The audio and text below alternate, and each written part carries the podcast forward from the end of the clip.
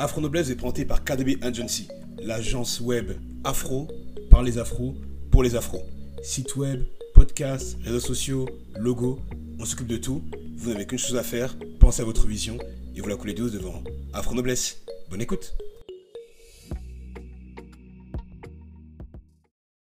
Mesdames, si vous vous posez la question de savoir comment repérer derrière le sourire d'un homme un être susceptible d'être violent, cette vidéo risque fortement de vous intéresser. Bonjour à toutes et à tous, euh, j'espère que vous vous portez au moins aussi bien qu'Emmanuel Macron euh, découvrant la montée en puissance dans les sondages d'Éric Zemmour.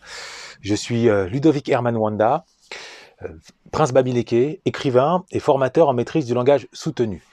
Bienvenue sur Afro Noblesse, la chaîne qui s'est donnée pour mission de permettre à un maximum d'afro euh, d'accéder à la noblesse. En d'autres termes, d'accéder au bonheur par la hauteur, par l'élégance, par le langage soutenu et châtié.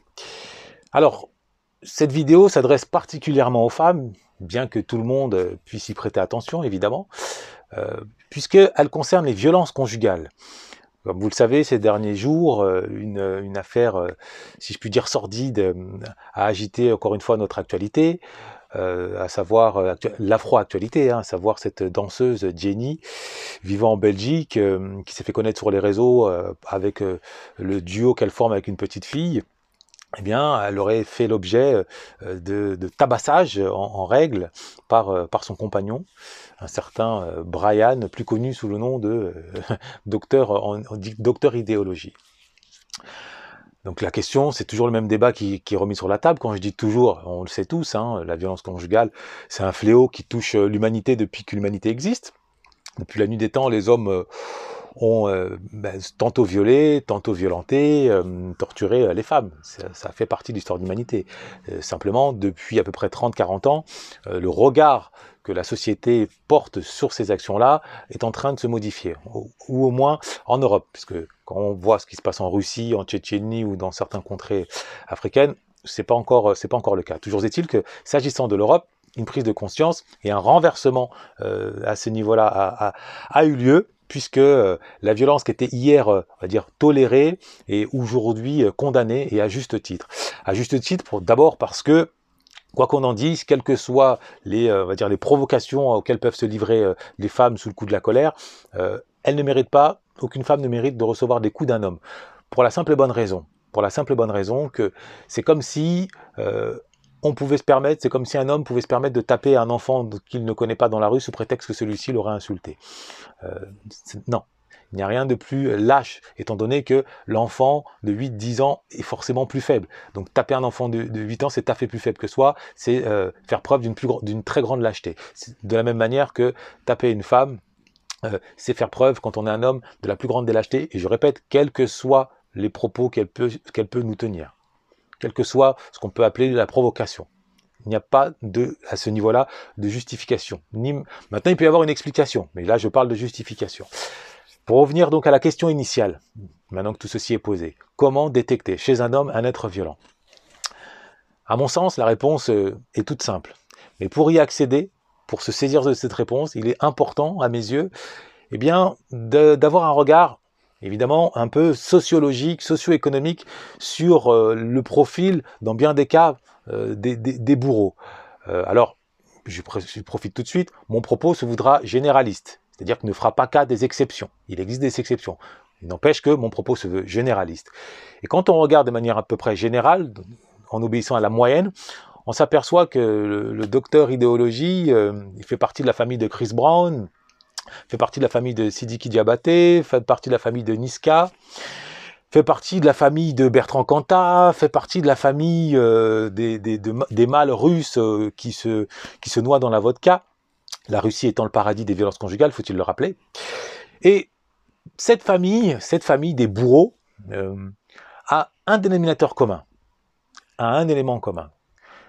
je vous le donne en mille, ils sont tous, tous les hommes violents, en tout cas en général, ne euh, ils font pas partie de la noblesse. Ce ne sont pas des bourgeois. Dans bien des cas, ils font partie euh, de la classe ouvrière de la classe ouvrière. Et qu'est-ce que ça signifie? Qu'est-ce que ça signifie? Je n'ai cessé de le répéter et je ne cesserai de le répéter. Là où il y a la classe ouvrière, il y a un langage pauvre, moins de 800 mots, 800 mots de vocabulaire. Or, or, maîtriser ses nerfs, ça passe par la maîtrise du verbe. Autrement dit, il est impossible de maîtriser ses nerfs, de se contenir, de ne pas craquer, de ne pas céder à l'appel de la violence, si on ne parvient pas à avoir les mots pour exprimer les élans de colère, pour exprimer son propos avec précision, et notamment lors d'une dispute, quand on sait que les violences conjugales surgissent rarement quand on prend un thé, quand on regarde un film ensemble avec des éclats de rire et entouré de pop-corn. Non, souvent la violence conjugale surgit au terme ou pendant une dispute, c'est-à-dire le moment où les mots s'accélèrent, la tension artérielle augmente, les mots s'accélèrent et il y a basculement. Et dans bien des cas, c'est faute de mots que l'homme, eh euh, face aux mots de la femme, aux coups euh, verbaux, il n'a pas les coups en retour et il, renvoie ça avec, le physique. Je, je, reprécise, je ne justifie pas, j'explique le mécanisme, d'accord? Je ne suis pas en train de justifier quoi que ce soit, euh, bien au contraire. Donc à la question comment détecter, la réponse est simple.